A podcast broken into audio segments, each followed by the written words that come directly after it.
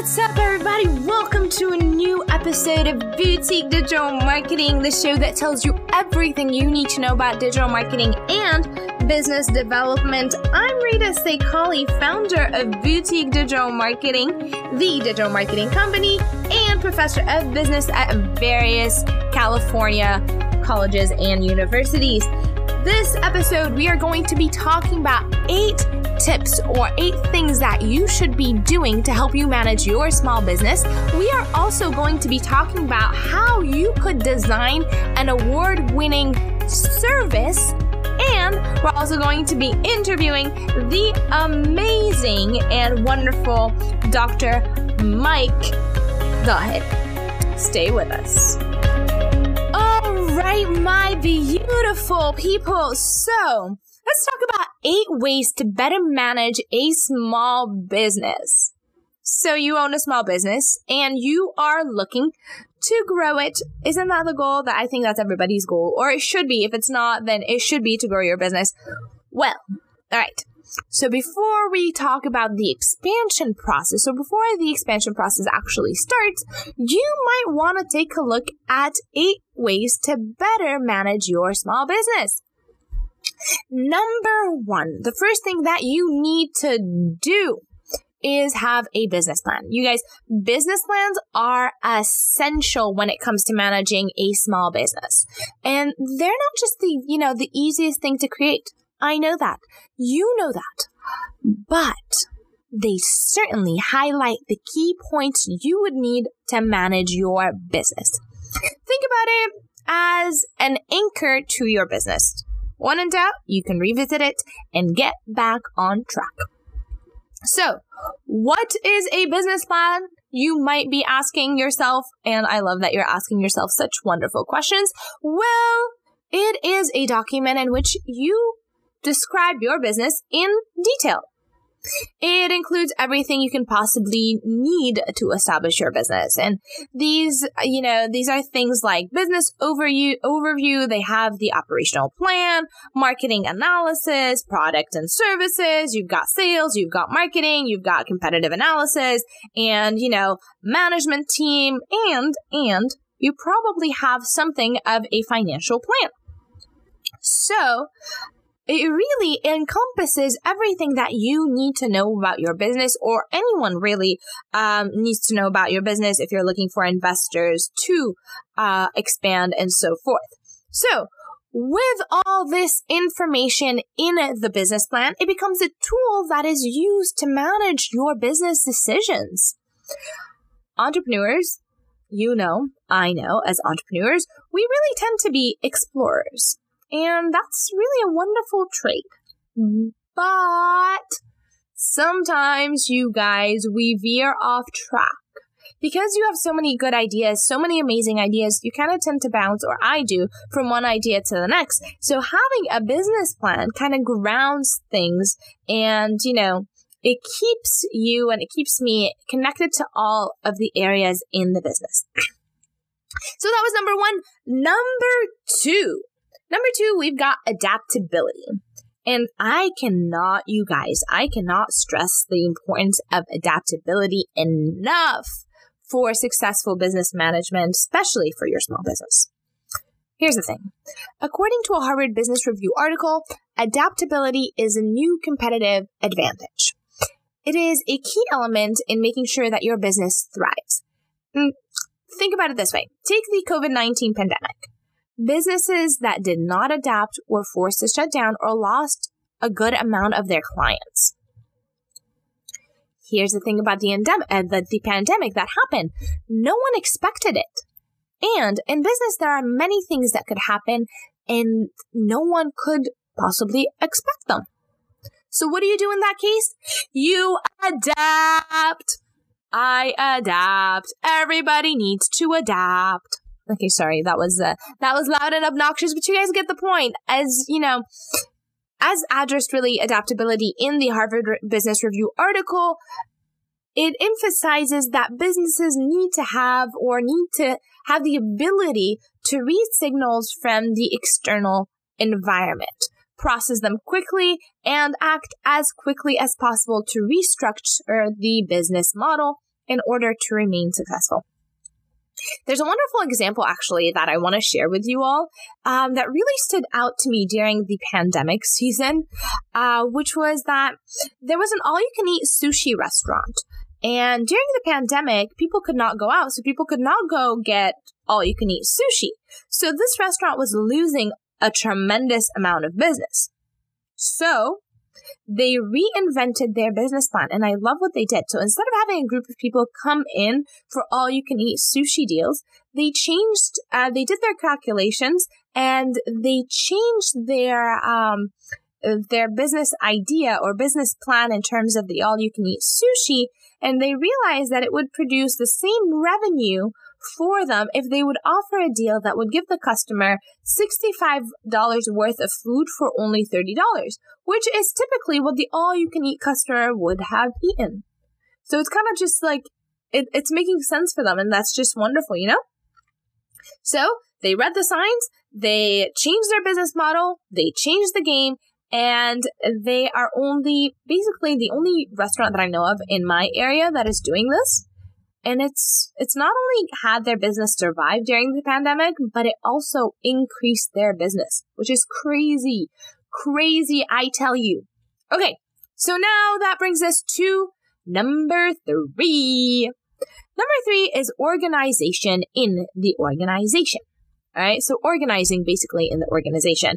And many small business owners and employees in small businesses wear different hats and that might be efficient at sometimes, but it is not always the best thing to do without a clear identify, uh, like clearly identifying what these hats are.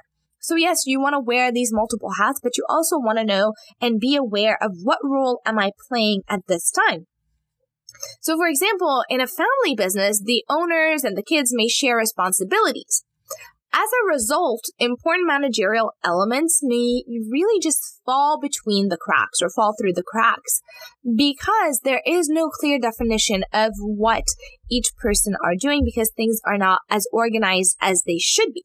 So, one of the most fundamental elements for a successful business is to establish and maintain an organizational system for the organization. And these, you know, you guys, these are some benefits that you'll notice if your company is doing that. So let's, um, let me tell you. All right. First and foremost, organizations that um, will make your organization will make your organization more productive because there's a clear understanding of the employee functions. Even if an employee may be wearing a different hat or multiple hats, like we said earlier, they'll be able to clearly identify the role they are playing and the responsibilities attached to it. Second thing we have is systematic organization will reduce time wasted on unnecessary things and really will just increase efficiency. Because people don't have to go around looking for where this is at or what is this um, where can i find this? Because they know that there's a system of organizing things and they know where to look. So if department x is in charge of a b and c then the employee will know where to go and how to access that information without really just floating around from one side to another, which wastes time and decreases productivity. And then we have that if you plan to expand your business one day, you guys, this is like another benefit. Start by setting an organizational structure. If things are organized, it will become easier to identify, you know, areas that need improvement and resources available to take on new projects if you're aware of things that are happening, if you are organized, if you are systematic, then it becomes easier for you to find uh, uh, to find new projects or to take on these new projects. All right, now we are at number four, you guys, and um, really. Number four is about budgeting. We all hope that we are good with money, but that and that really just it may be the case, but, but that may not hold true for uh, when it comes to business. Budgeting a business is complicated. Um, it's not an easy task. And really, if you want to better manage your business, you should begin by creating a budgeting plan. And what is a budgeting plan, you might ask? Again, I love your wonderful creative questions. A budgeting plan is one that provides a reference for all budgeting decisions, and it should be designed to help you control your cash flow, identify your spending habits, and figure out like what could be altered, for example, reduced or improved, and it would really just help you confidently make budgeting decisions. That brings us to number five. Number five is consulting. Consulting is another great tool to really better your small business. As we said before, small business owners wear many hats, but she who wears these many hats may not be great at every single aspect of running a business. We'd like to think we are, but let's be honest, we can't do everything. So, this is where understanding your strengths and your weaknesses comes into play. When the business owner sees that they lack um, certain things, they can hire a consultant that will help further develop their business. So in this case, you're just using someone's expertise to say, okay, what advice would you give me because I'm not knowledgeable enough in this subject? which is a great idea because it gives you the ammunition for then to use them into your business and to implement them into your business. And, uh, you know, these could be things like uh, marketing consulting services, like the ones we offer at Boutique Digital Marketing, where people come to us and they say, okay, what can we do with our business in terms of digital uh, marketing? And we say, okay, well, the, you can go through one, two, three, or this will help your business in this way if you implement it, and so forth and then the business goes out and they um, they implement these things. These could be services like legal services or IT services or anything that would require an expert um, opinion. All right, so that brings us to number six. And number six, we are talking about outsourcing. Outsourcing has it in it to be a very, very smart business move.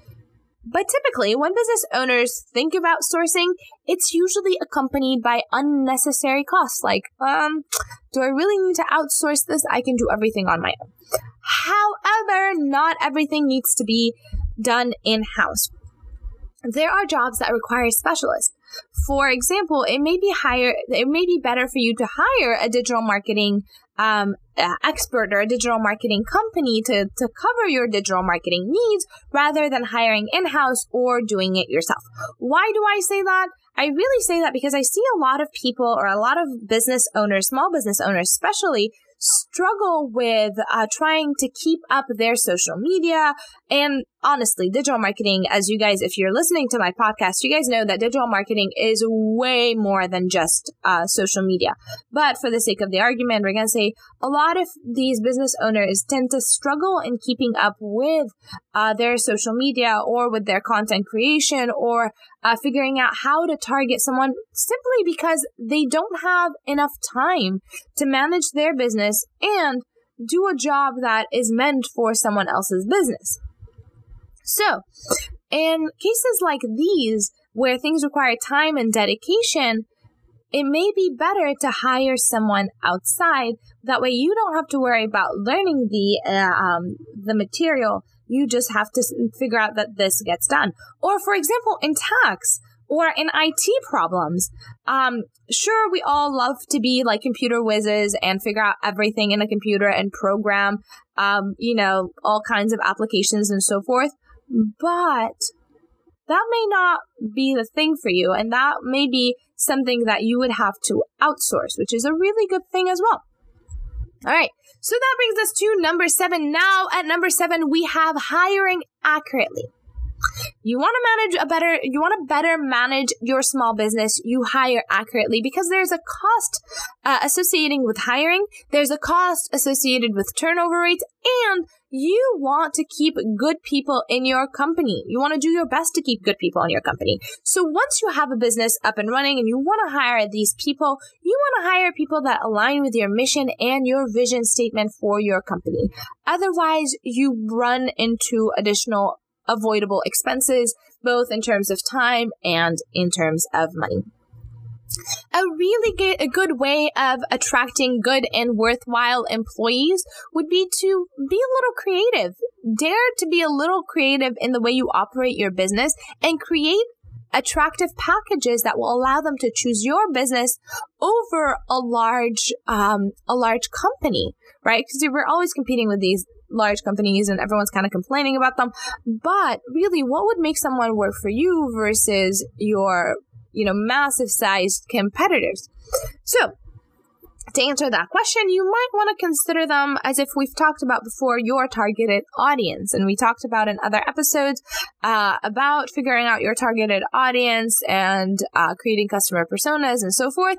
And the key here is to figure out their desires and their needs and cater to these needs. For example, some employees with children need to pick up their kids at 3 and they have to end their job at 2:30. Well, if possible, you may allow them to pick up their, their kids and go home and take care of them and finish the last two hours some other time during the day.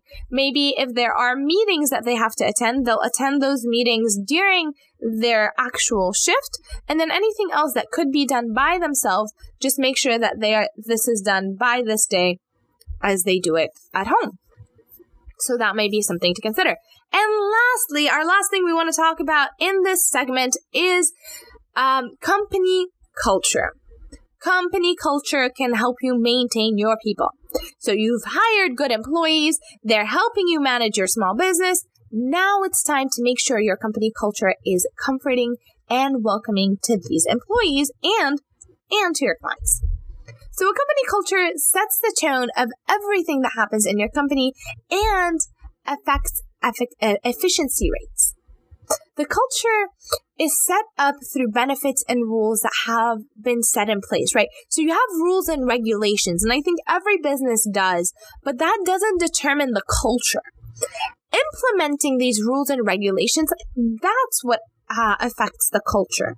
You know, if you're saying, oh, well, uh, there is no, um, we appreciate honesty and someone comes forward and they say, well, you did to the boss and you say that you did something wrong and I noticed that you did this and they're honest and they're genuine and they get uh, reprimanded for it or ignored or scolded or whatever. Well, that creates a negative company culture.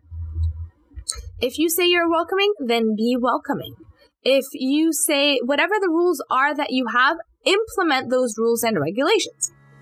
So, like I said, these were the eight ways to better manage your business. And if you enjoyed listening to this, again, you guys don't forget to share it with your friends and don't forget to follow us on social media uh, on facebook.com slash boutique digital marketing and on Instagram at boutique digital marketing. I'm going to be with you with another segment right now, and we are going to be talking about how you could design an award winning service. You guys, we're continuing on with boutique digital marketing. This is again uh, Rita Sekali, and we are talking about how to design a market, a design and market award-winning services. So, you want to design an award-winning service? Of course you do. But how? This segment is going to talk about three things. We're going to talk about the major differences between products and services. We're going to talk about anticipated hurdles and we're going to talk about award winning design. Product versus services. Let's begin. Before you can find or design an award winning service, it's important to understand the difference between product and services. Yes, in both cases, you are selling something to someone However, they are not presented in the same way. So, products and services differ in four major things, and these are tangible versus intangible, delivery time, quality control, and quality assessment. And not to state the obvious, but a product is concrete and tangible, and a service is not. Services are intangible, which means that you are selling a service, then you are selling an experience rather than a physical object. When marketing a product, it's easy to highlight all the important attributes. In other words, it's easy to present it in a way that appeals to the desired uh, customer because it is more tangible. They'll see it, feel it, compare it to other products. However, that is not the case for services. They can't do that. They can't touch it. They can't feel it. So you can highlight the traits of your amazing services, but it cannot be done in the same way that could be done for a product because it does not appear to appeal to the senses. And really, a service is more theoretical until it is experienced. So let's put this let's put it in a context of therapist for example. Therapists sell a service a service that cannot be physically assessed before the purchase. So it is an experience. In this case it is difficult to show the patient how good the service will be. All they can do is make a promise that this therapy session will be beneficial the patient will then have to, to venture out and believe that they will deliver on that promise. So that's kind of one of the difference. Next thing we have is time delivery. And this is one of the second major differences um, is that in services, they are delivered to the customer in present right? When the customer is present, that's the delivery of the service. Whereas products are usually ready before the customer arrives. Products are usually pre manufactured, which means that business owners can later or can cater to multiple customers at the same time. And a person doing, for example, a haircut has to be, or getting a haircut has to be present at the service to receive it. The hairstylist has to be available to provide the customer with that experience. With products, on the other hand, customers can go into the store or online and, and purchase their product anytime the store is open because the product is readily available. Where, whereas delivery is, that's not the case. Then we have quality control. So third major difference is quality of the product doesn't change based on people using it. But the quality of a service does. Because services rely on experiences, and these experiences are usually given by people, the quality of the service can affect the mood, it can be affected by the mood of the person offering the service and the mood of the person receiving it. For example, if a private tutor is having a bad day, the way the lesson is taught could be affected at that time or at the, the same time, if the student doesn't feel like they want to study uh, on that day, they may find that the service is boring and become unengaged. And maybe they report back to their parents that they didn't learn anything. Does that mean that the tutor doesn't know what they're doing? Maybe not.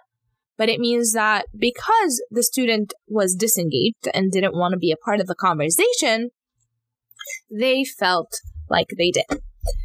All right, and lastly, we have quality assessment. And while the quality of a product is easy to measure, that's not the case for services. With product, it's easy to assess if business, if the business is selling the product met the standards they claimed they were selling. For example, people p- purchase things online and then they say, well, they were not the same as advertised. They look different online than they do in the picture. And that's something that people worry about when buying products online. They are able to say that because their expectation were based on something tangible. They ordered a pink shirt but received a white one. The standards are based on a physical trait. That's that. So quality assessment uh, is not the same for services. All service has is a promise to deliver a great service. So it becomes a lot harder to access. In order to deliver the promise accurately, they will need to understand the expectations of the potential client. It's essentially closing the gap between expectation of the client and the reality of the service you will deliver. For example, if a man is paying $70, for a haircut, it better be 10 times better than the $7 haircut they could be uh, receiving down the street. Expectation, right? Understanding the differences between the products and services you guys will help you structure your uh, and present your service in a way that is appealing to your desired customer and that's what we want. We want to make sure that our customers are um, are engaged with our product or our service sorry. Now we have anticipated hurdles. So what are things to look for? When designing your award-winning service there are certain hurdles that need to be anticipated Here's an example. Closing a gap between what the customer is expecting and what you are actually delivering, that's a hurdle. The hurdle here, here is truly understanding your target customer and knowing their expectation. A great way, you guys, to overcome this uh, this barrier is by creating customer personas and understanding who your customer really is. And these, you guys, are both stuff that we talked about in other podcasts. And if you go on boutiquedigitalmarketing.com, you will find um, these articles or several articles on creating customer personas and on um, understanding them as well. So, another hurdle is highlighting the benefit of the service. Some things to keep in mind is that customers aren't buying features when they're purchasing a service, they are buying benefits. So, show them the benefits. The hurdle here is to create a value proposition that is centered around the value that the service will provide. Lastly, we come to our point of this entire thing, which is designing an award winning um, service. The primary agent of a successful service is the people involved. So, the first and foremost important aspect of designing a great service is to recruit the right people to enhance the entire experience from the greeting at the door to the actual service. Everyone involved needs to be well chosen for their position. After choosing the best people to work in the field, it's important that these people feel like their work is being valued. You want to value the people and uh, that are working with you, and you want them to feel motivated to bring their A game all the time. A really good way to create a good work culture where the employees like feel satisfied with their job and enjoying their work environment. That's something that you want to strive for. You want to show them appreciation and, if possible, offer them incentives. Work with them. If there's a need that they have, work with their needs. Happy and satisfied employees are more likely to lead to happy and satisfied customers. And plus, you want to work with people you love, so, or people you vibe with. So that's, that's the thing. Award-winning services provide a good amount of honest, authentic, and transparent testimonials. You want people to say their mind and say the truth. They also create case studies to showcase their clients have, like, what are the benefits that the clients have um, gained from using their services. And consistent branding also, you guys, shows stability and it creates credible, consistent reputation for that business. So what you want to do is not only do you want to say is say, okay, these are the people that I've worked with. This is how they've benefited from me or from working or buying my service. And uh, you also want to create a brand that shows stability and create a brand that shows credibility and consistency. So make sure that the reputation of the business shows up. With consistency in branding comes consistency in delivery. To achieve that, the business really needs to know and have a certain process and standards that are implemented every time that the service is being offered. So you have to work with your employees to offer them trainings and to implement a, cert- a certain uh, way or a set of processes so that the client knows what to expect every single time. The session may be a little bit different, for example, in the case of uh, therapy, but the consistency in the feeling of the entire um, uh, therapist office or clinic is consistent every time they walk in. So that's something to keep in mind. Another good way of designing a great service is really to engage and to educate the client. By engaging and educating the client, the client feels like they are a part of the process. So, for example, Online booking calendars for services of uh, service businesses allow the client to have an overview of the calendar and choose what is the best uh, suited time for their schedule and allow them to feel more in control, like they are part of this decision uh, process and not just say, okay, like when do you have available? I just have available on on Monday, or that's the first thing they do. Like for example, when you call a doctor's office and they ask you when you'd like to come in and you ask when it's available. Well, you can't see an overview, but if you have a digital format of it and say, oh, well, I like this spot, then that might be easier. Uh, for another example is business websites may have blogs that help create um, uh, create education or create content that distributes education and builds credibility with the clients. If the client is purchasing your service, they want to know that you are uh, knowledgeable, that you are aware of what you're doing. And so, uh, blogs is a really good way for them to feel like they are being educated and your credibility is being enhanced. So, these were important elements to highlight when creating award winning services. Uh, if you have any questions, you guys can always uh, contact me at info at boutique digital marketing, or you can give us a call at 909 333 5116. Uh, you can also follow us on Instagram at uh, Boutique Digital Marketing, on Facebook at boutiquedigitalmarketing.com slash I'm sorry, facebook.com slash boutique digital marketing, or you can visit our website at boutiquedigitalmarketing.com. Next, um, uh, next segment, you guys, we have an amazing interview with Dr. Um, Mike Dahir, who's going to tell us all about his pharmacy business and his amazing accomplishment and what he is doing in the field. Stay tuned.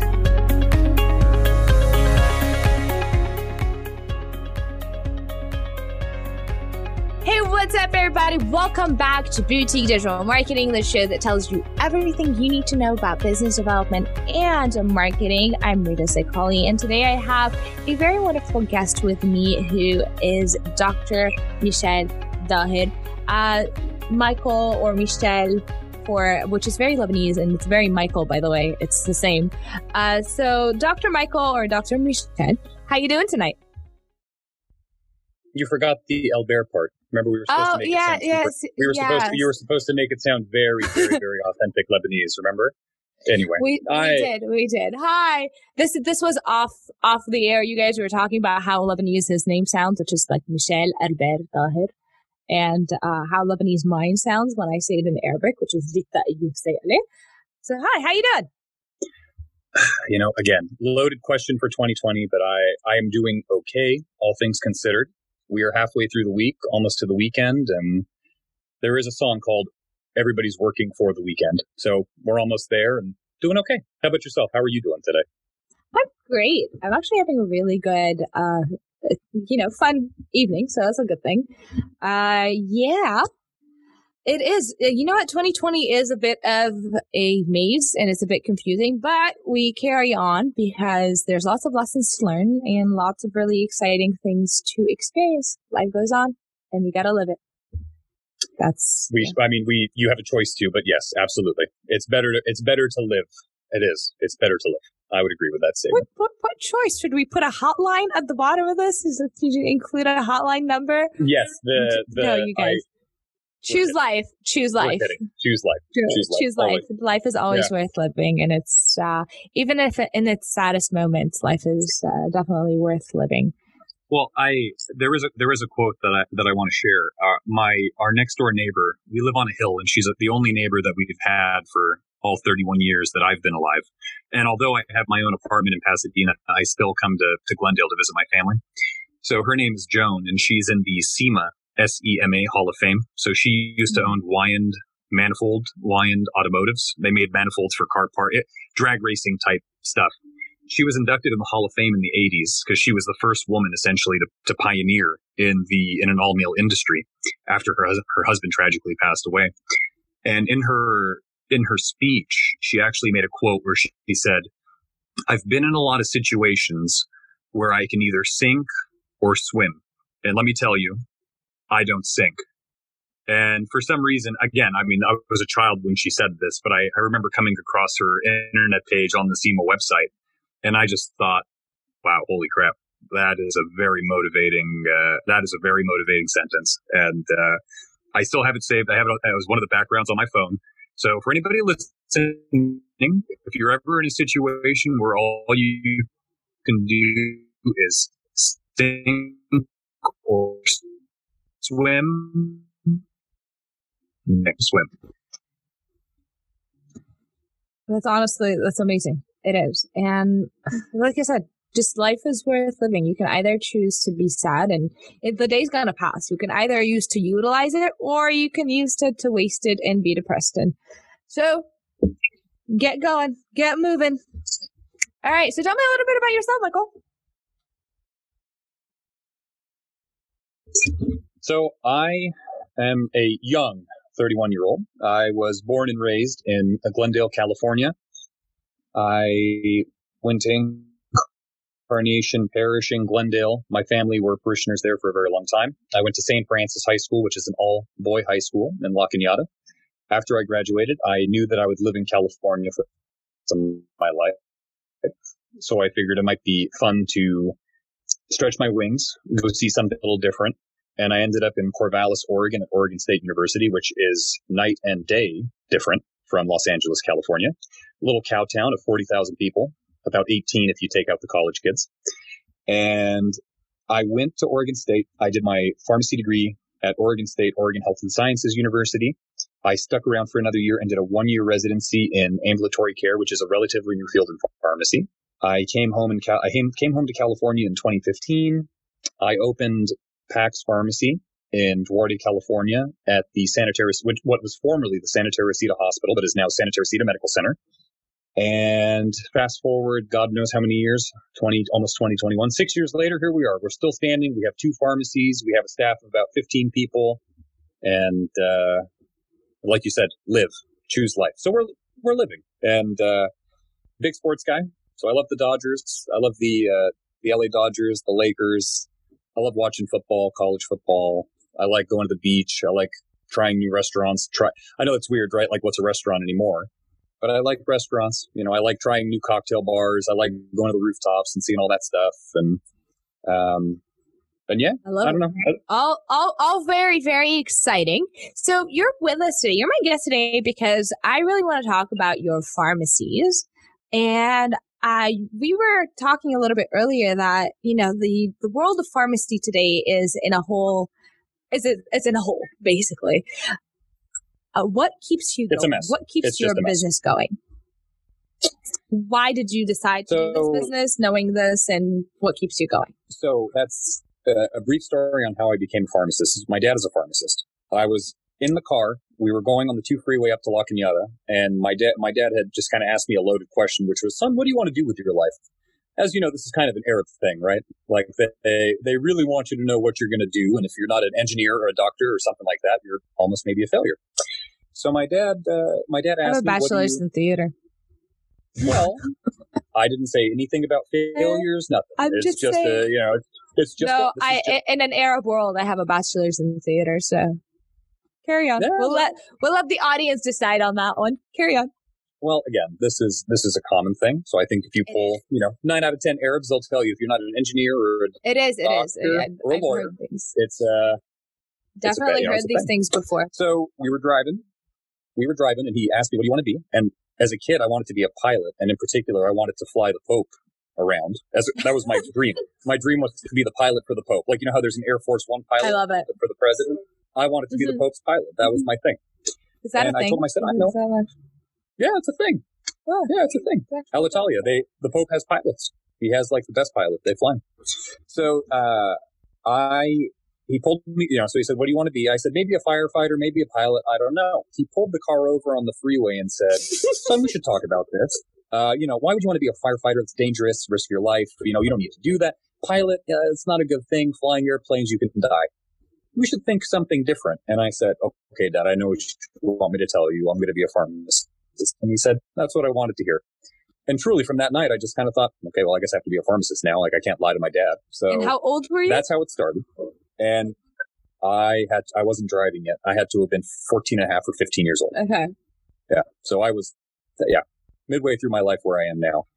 And I I mean I I grew up in pharmacies. I mean I I grew up going to visit my dad at work. We have photos of me as a 3, 4 or 5 year old. You know, he's holding me in one arm. He's on the phone taking a prescription. I'm I'm in his other arm crying in his other ear. I have no idea how he didn't Aww. hurt anybody by you know, I don't I don't we I mean my whole life was spent going to the pharmacies, visiting dad at work, getting supplies, getting school stuff, um, going to visit him and, after work. There was, and you were telling me that your sister is also, you know, getting into so that I, I am, as well. I am the eldest of four, so I have, it goes me, then it goes my brother Gabriel, Albert, Albert, of course, and then there is Isabella Marie and Sophia Roses. So I'm 31. Gabe is going to be is 29. Isabella is 24. Sophia is 20. So Gabe and Sophia uh, Gabe is a nursing home administrator. He know he said when we told him pharmacy, he said nope, so he didn't do it. Sophia wants to be a physician assistant. Same thing. So we still in the same pharmacy, field. She said, "No, nah, I'm." Yeah, it's medicine, right? yeah, it's, it's all in the same. I mean, no, no, no, we couldn't do pharmacy. That's crazy. But Isabella, yes, we were able to course. We were able to coerce Isabella to be a pharmacist and and maintain it uh, within the family. So, talk to me a little bit more on the business side of owning a pharmacy. How is that like? There's just a lot of there's just a lot of steps involved in in ownership. I mean, and and there's again, you can be a pharmacist in charge of the pharmacy, and you have your own levels and responsibilities that you have to deal with. But then when you're owning pharmacies, it's just there's a whole different perspective of things that you have to worry about. So you, you worry about your staff, you worry about payroll, you worry about making checks, making the deposits, you worry about being in compliance with the insurance companies, you have to worry about the audits. I mean, they audit because they want to take money back. So you have to make sure these things are spotless. So mm. I don't I don't mean to say it as discouraging because regardless of what you do in your life, you're going to have a job that comes with responsibility. It's just mm. the ownership. The ownership side comes with a lot more bureaucracy and paperwork than probably anybody would like to have. It's truly what it is. It, yes, so it's kind of true for any any ownership of business, but uh, do you feel like it's worth it? I mean, obviously you now have two of them, yeah. so there must have been at one point you're like, okay, well this is working for me, so I'm gonna I'm gonna open another one. Versus no, you going to work at CVS. No, no, no, no, absolutely. I, uh, the, the the one advice my dad always taught me as a kid was, "There's nothing like being your own boss. There's nothing like being your own boss. You can take vacation when you want to take vacation. You can do things how you want to do them." You don't have to answer to anybody, anybody else. You do things your way, like the Johnny Cash song. You do it. Literally do every Lebanese parent has said that. Yes. Sorry, I said Johnny Cash. It wasn't Johnny Cash who said that. It was uh, was it Dean Martin who sang it? I did it my way. I don't know. I know I'll, the song. I don't know who sang it. Yeah, Anyways, I'll get back to you on that. So, why is it more rewarding for you, or why do you feel it's more rewarding for you to work in your own company versus uh, work at CVS? Let's say. Oh, that's that. So that's yeah, that's easy. Uh, so when you're when you're stuck in corporate, when you're stuck in corporations, you have to play by corporate rules. So mm-hmm. let's say you have a patient. Let's say you have a patient who doesn't have the money to pay for a soda, or you don't. You have a patient who doesn't have the money to pay for a copay that day. Um, there, there's just my. So I mentioned to you earlier that we deal with the City of Hope Cancer Hospital, for instance, right? Mm-hmm. So as you would imagine, there are high co-payments and high deductibles that come with these oncology meds. Mm-hmm. So, I mean, if you work at CVS or whatever else, you, you don't, you, ha- whenever you bill an insurance company, you have to give them and you have to pay, you have to make them pay the price the insurance gives you. But if it's something where I can do leeway, where if it's cheaper to not do the insurance, or I could do something as a cash price, I could do something where it's like $5 or just at my cost to the patients, which end up mm-hmm. being cheaper than going through insurance. And so, I mean, I just think that when you're in charge especially if your goal is like ours at Pax Pharmacy, where you just want to do what's best for the patient. Because again, I mean, the other thing is a lot of the corporate pharmacists and in the corporate world, you have to push numbers. You have to meet goals. You have to meet agenda items. You have to give X amount of flu shots a year. You have to dispense X amount of prescriptions a day. It's, it's corporate. You have these goals that you have to meet. In independent ownership, that's not there. You don't have to worry about it. You, all you have to worry about is your patients and their health. And that's all it boils down to. I love Which is a lot easier which is a lot easier for me. I would rather worry about patients than having to meet metrics. Metrics was the word I was looking for. Do you feel like, um, in terms of income, there's a significant difference from owning your own business versus working at a corporate? So it depends on what phase of ownership you're in. Because mm-hmm. if you're just starting, it all your your income is truly based on how many prescriptions and how. I mean, in California, mm-hmm. it's hard. I mean, you in California, there's a there's a pharmacy on every block. It's just like right? Mm-hmm. So you, you have to figure out, uh, you have to have your own ethos. You have to have your own niche. You have to do something that makes you stand out and something unique to get patients to come with you. Or you can graduate, not struggle, and you can sign a contract for 120 or 130,000 a year. And you work for, you can work for a, a chain company and that's it. You work your nine to mm-hmm. five, X amount of days a week. But kind of like you and I were talking about and how things are evolving in Texas and in Washington, for instance, they have we have such a surplus of pharmacists now, and we have such well, they thought that the the baby boomers, they thought that retirement would hit, there would be all these jobs opening, but of course, living in the United States, I guess we never saw that baby boom hit occur with like we thought we would. Mm. So we have this surplus of pharmacists, and in Washington and Texas, right off the bat, they fired all first years. Anybody that was full time prior was only allowed to make 30 hours a week, and they're reducing pay to about $45 an hour when a normal salary is about 60 to 65. Wow. So that's in Texas, and that's in Texas and Washington. And I mean, here in California, the issue is that we have about when I graduated, we had we had about 11 schools, and in the years that I've been in practice, we've upped it now to like 20 or 22 schools. So we are just churning out pharmacists right and left. So jobs are even becoming harder, are becoming harder and harder to come by.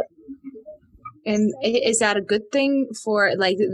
What was the reason behind getting that many pharmacists out or getting that many pharmacy schools? Well, unfortunately, I think it was a financial decision because getting pharmacy schools are lucrative to the school. I mean, if mm-hmm. you can charge if you can charge a student forty five to fifty or sixty thousand dollars a year, and you can get a few hundred of those students, it becomes a financial thing. Well, but the issue, the issue with that, obviously, is you can't guarantee them a job. the return the return on investment is very low for exactly. for so the you're, students. you're you are taking, and the the scary thing truly is before the good, or I should say, the worthy students would get accepted, but now because we have so many schools, you're taking maybe a chance on some of these flyers that may or may not graduate. So I can tell you, for instance, at the at the university that I'm at, we've had a few kids that maybe we shouldn't have accepted, and you know, whether for better or worse, they didn't make it through. But then you kind of have to ask, did we set these kids up to fail by not giving them the full chance to, to make it through or giving them a chance in the first place? Interesting. So going back to your business, um, what's what's your business model, or rather, you mentioned that there's um, uh, there's a differentiating factor when you first start out. Yes. What was yours? Well, I mean, when I when I started, sorry, are you there? There you are. Yeah. So when I when I first started, the uh, I was able to get a nursing home to come with me, and it was just me, my dad, and I was able to, and we were able to manufacture things, just him and I, and. Mm. Then I had staff come in and help me with these nursing homes on the weekend.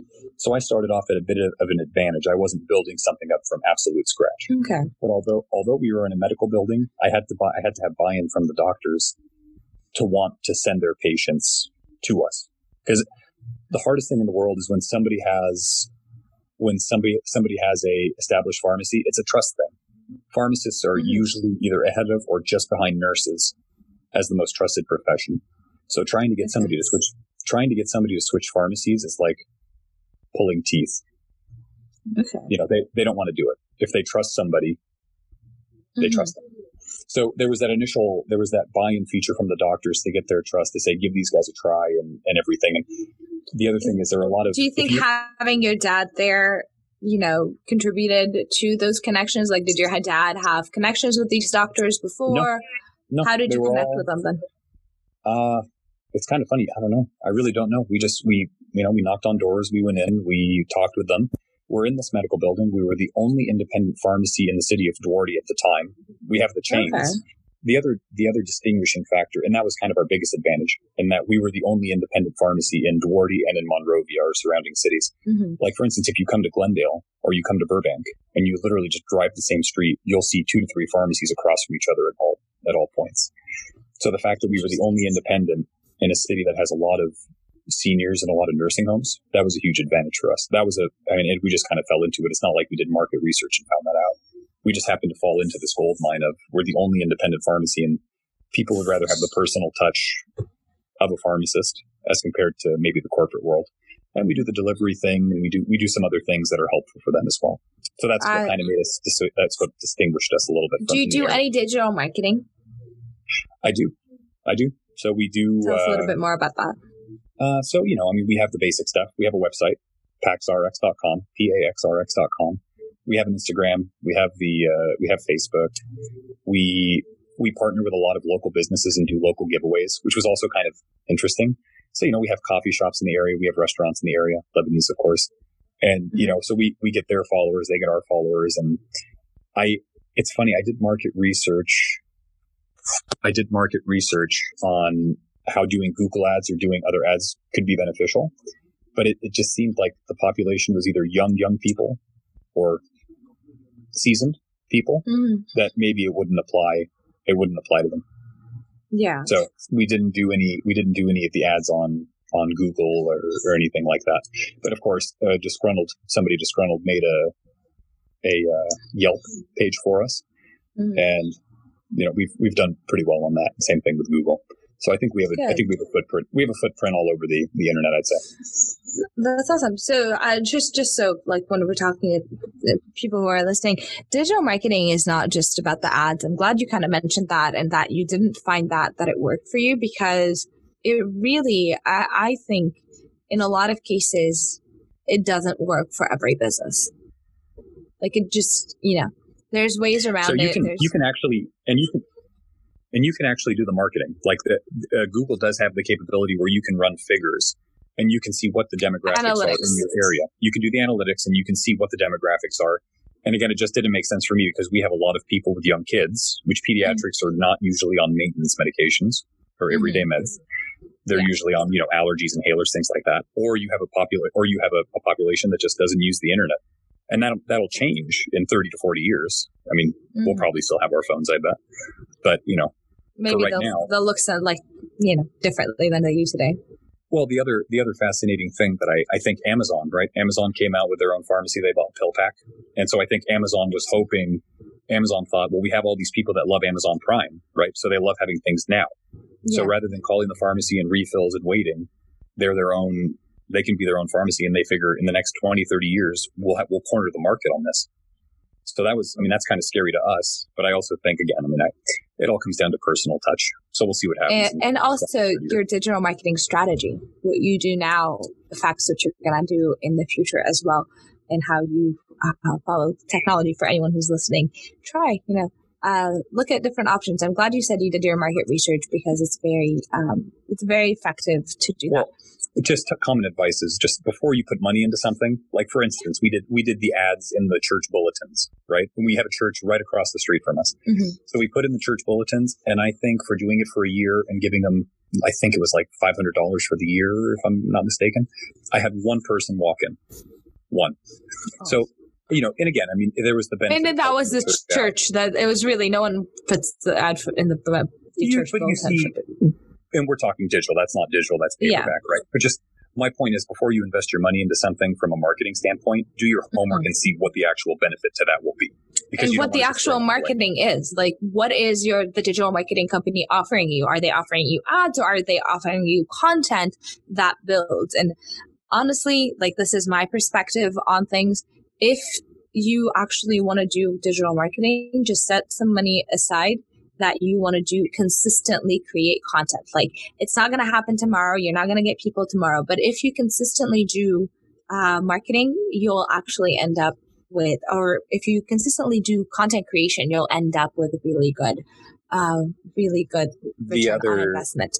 the other thing I'll tell you is we have we've made sweatshirts, we've made t-shirts, we've made koozies, we've made grocery bags, which all Love of our patients the patients loved the grocery bags. They held two bags at a time, and uh, you know it's Love it. funny how the simple market, just the simple marketing things like that, Exactly. No, no, it makes it's called branding. That's for people who are listening. It's all about branding. It's all about brand recognition and who recognizes you. Like, you know, what difference does a brand name purse make versus a normal purse? I'm still putting my or non-brand purse. And I'm still again, putting my stuff in it. When you say the, I mean, I think it's so simple when it rolls off your tongue. You say Pax Pharmacy, right? PP, Pax Pharmacy, boom. So just rolls right off the tongue. People have called Why me, "Are that name? Pax?" So, from for those of your listeners that are religious, we uh, you're familiar with, I'm sure, St. Francis' saying, which was Pax et Bonum, so peace and all happiness, peace and good things, peace and whatever. My mom was actually sitting in church one day and she looked up at a stained glass window and it was St. Francis and she just like whispered to me in church, she goes, Pax would be nice. And I, I think I mentioned to you that we're in a medical building with the, the Santa Teresita Medical Center with the Carmelite Sisters of Los Angeles. And, uh, you know, it's funny, Pax just, my mom literally looked up at a stained glass window at Our Lady of Mount Carmel Church and she just whispered to me, Pax. And I said, okay, sounds good. And I love it. I love it and it with just- it- a purpose. it rolls right off the tongue. It has, I mean, Pax is Latin. A lot of the medical terms are Latin. And it's funny, people think that's my name, so they call me Mr. Pax. it So, hey, works. Hey. It works. Yeah, Mr. Pax. I love it. All right. So tell me a little bit more about um, your pharmacies. Why do you have two of them? Why are they so close to each other? You we kind of mentioned that off air, but you said they're in the same building. So why is that? So that comes from my dad's experience. He had four or five pharmacies at one point when I was younger, and he had them all over. I mean, they were mm-hmm. within a radius of like 50 miles of each other. And for, you know, going to one, you think things look good there. You go to the other one, but when you're at the other one, the previous one, they made a mistake and they ordered the wrong med, or they ordered the more expensive one, or you know, it's just not as, it's not as, uh, it's just, it's hard to manage things when you're not there. Was the general mm-hmm. consensus I got from him. So when we looked at the first one, we had the nursing homes in one, and we had the walk-in side on one, but our pharmacy is only about a thousand square feet. So trying to cram all these people into this place was kind of difficult. Mm-hmm. We had a space open up down the hallway, which was more, which was bigger. So it had allowed me the opportunity for an office finally. And it gave us room for the nursing home side, uh, the, the nursing home operation, which we bubble pack. So if nobody's seen a bubble pack, it's where it's a card that has one through 31 and every, every dose of every day we pop it out. So it's easy for the nursing homes and all, and there's other paperwork we have to give them. But there's also, it's also more lucrative to have a closed door pharmacy and build nursing home patients than it is to have an open door and build mm-hmm. nursing home patients. The contracts are different. Why? I wish I could tell you. I have no idea who made the rules. So we had one. We decided to split the business in half and move half of it to the other side. And of course, the obvious reason is they're in the same building, so I can keep my eyes on both of them at the same time. Mm-hmm. So I'm never too far, and I can always handle troubleshoot and handle problems as for that. And you wouldn't consider maybe opening up pharmacies that are not in the same building or maybe franchising, you know, like let's oh, say. If there's, there, it's always on the table, but I, right now the world of pharmacy is, like we had alluded to previously, it, it's a, it's a tough market right now. Um, mm-hmm. Reimbursements, reimbursements are poor, uh, li- literally. Like a lot of times, the hard part is when you, the hard part with the healthcare system in America is this doctors and all these other people. So all of our healthcare system is dependent on subjective or objective costs. Somebody goes to medical school for 12 years and they specialize. We can always argue what is their time worth, right? That's a subjective thing. Mm-hmm. We can mm-hmm. talk about what's their specialty, what are they doing, how much can they bill. That's negotiable, that's debatable. But in pharmacy, our world is objective. We have costs. We have drugs that cost X amount. And the insurance companies have an idea of how much they cost but yet somehow, some way, they're still able to give us less. So if a drug costs 100 bucks, they may, they might give us 95 or 90 or 80. Then you have to ask the question. Then you have to ask the question: Is it worth it for me to fill that drug? So down the line, you know, if assuming things improve, assuming, assuming things change, I would love to open other mm-hmm. ones. We, I just think the name, I just think Pax Pharmacy should overtake CVS. I mean, Pax is so, it's great. Pharmacy. Obviously, obviously. Yeah, we should, we should have, we should have a hundred of those. Absolutely. Yeah, but all I think, over yeah, the country. Yeah. One thing at a time one yeah. thing that's probably too crazy and expand. But I mean, expansion is always on the on the expansion is always on the mind. I think you would do yourself a disservice if you don't think about growing your business and, and what it takes. Mm-hmm. But for the time being, right now, if you can consolidate it and keep it all under one roof, then it works. Hey, why not? Why not go that route so you can keep your eyes on it, less headache? Absolutely. Uh, so what advice would you give, you know, young entrepreneurs that maybe are not necessarily in pharmacy, but you are an entrepreneur, the fact that you went out and you started a business and you took on this thing. So what advice would you give them? Well, the first one is diversify, right? So not, not only, and, and I will get more broad on this, but not only am I a, an independent pharmacy owner and a pharmacist, I also teach, right? So I'm also in academia and I teach pharmacy students in class. I teach pharmacy mm-hmm. practice mm-hmm. at Marshall B. Ketchum University. And then I'm also an advanced practice pharmacist. So I have the mm-hmm. capability to see my own panel of patients and prescribe for them as a pharmacist, which is unique. So don't ever corn, like don't ever, don't corner yourself into one thing. Diversify mm-hmm. as much as you can. And the other advice my, I believe it was my grandfather who told my dad is competition is always good. So don't ever think something is saturated. If you put your whole heart and your soul into something mm-hmm. and you, you will never be denied and you just work hard for it, whatever it is that you want to accomplish, you will accomplish. So don't, don't ever be scared of competition. It should bring the best out of you. But do don't it strategically. Do it strategically. Do not be reckless. Right. Yeah. We talked about, we talked about do your research. We talked about look at what you spend and look at what you're going to do before you spend it, of course. Mm-hmm. But if there's something that you have your heart set on, as long as, and I mean, this is a reason I was scared. I mean, I remember I was a resident in Portland, and my dad called me and said, "Hey, there's there's this beautiful space in this medical building that I think could be very beneficial. Is this, you know, do you want to go for it?" I mean, I was scared. I was petrified. I, I, what if I failed? I mean, that's my biggest. I mean, I think we all have our fears. Our fears probably all are, what if I fail at what I want to be? There were times in school where I wasn't doing well in a class, for instance, and I thought maybe pharmacy isn't for me. Mm-hmm. You know, mm-hmm. I, I really thought maybe I should quit and we should we should figure something else out. But I never I never let that go further than that. You know, always sleep on it. Never be too hard on your the next day and do what you have to do to get to where you want to be. Love it. And is there anything else that you'd like to say on, you know, Pax Pharmacy or on your experience that you think, you know, listeners should really, you know, would really benefit from hearing or should hear? Goodness, I, I think we, boy, I think we've covered it all. I don't know. I just, like I said, I, when I was a student, you know, I, I asked them, why do I need to go on rotations? I was like, I know what I'm going to do with my life. Mm-hmm. And I had our experiential coordinator almost hit me. She was like, that could be the dumbest thing I've ever heard. You have no idea what you're going to do. And she's no, right. I thought I was going to wait. And she was right. I mean, I, I ended up training, I ended up training and getting specialty in diabetes. I ended up spending an extra year somewhere that I didn't think I was going to spend an extra year. I mean, my, my life took a, a change for the better because I didn't corner myself. One hundred percent. One, I agree. One hundred percent. Never corner yourself. Take every opportunity you have. If you have even a remote interest, and it's maybe an interest that you don't think it'll be a long term interest, how do you know? Take the chance on it. Do what you have to do because you never know what's going to happen until you try something. It might end up being the best thing you've ever done. Very true. All right. I know you talked a little bit about your social media and your online presence, but tell me again, where can people find you on social media? The uh, my inst- what do they call them handles? Is that a thing? Is that what yeah. they're called? Yeah. Okay, so I guess my name on Instagram is Daher M D A H E R M, and then on the pharmacy is Pax P A X underscore pharmacy for Pax Pharmacy. Okay, and then the website Pax P A X R X dot com. Fantastic. All right, and that's y'all. another marketing thing. Keep things keep things low. You don't want to have to spell a lot of letters out. Things, the less letters, yeah. the better. yeah. Uh, so uh, once again, thank you for joining me on Boutique Digital Marketing. I was it was a pleasure to have you here today. It was a really nice episode. I hope people, you know, I hope people enjoyed it as much as I did.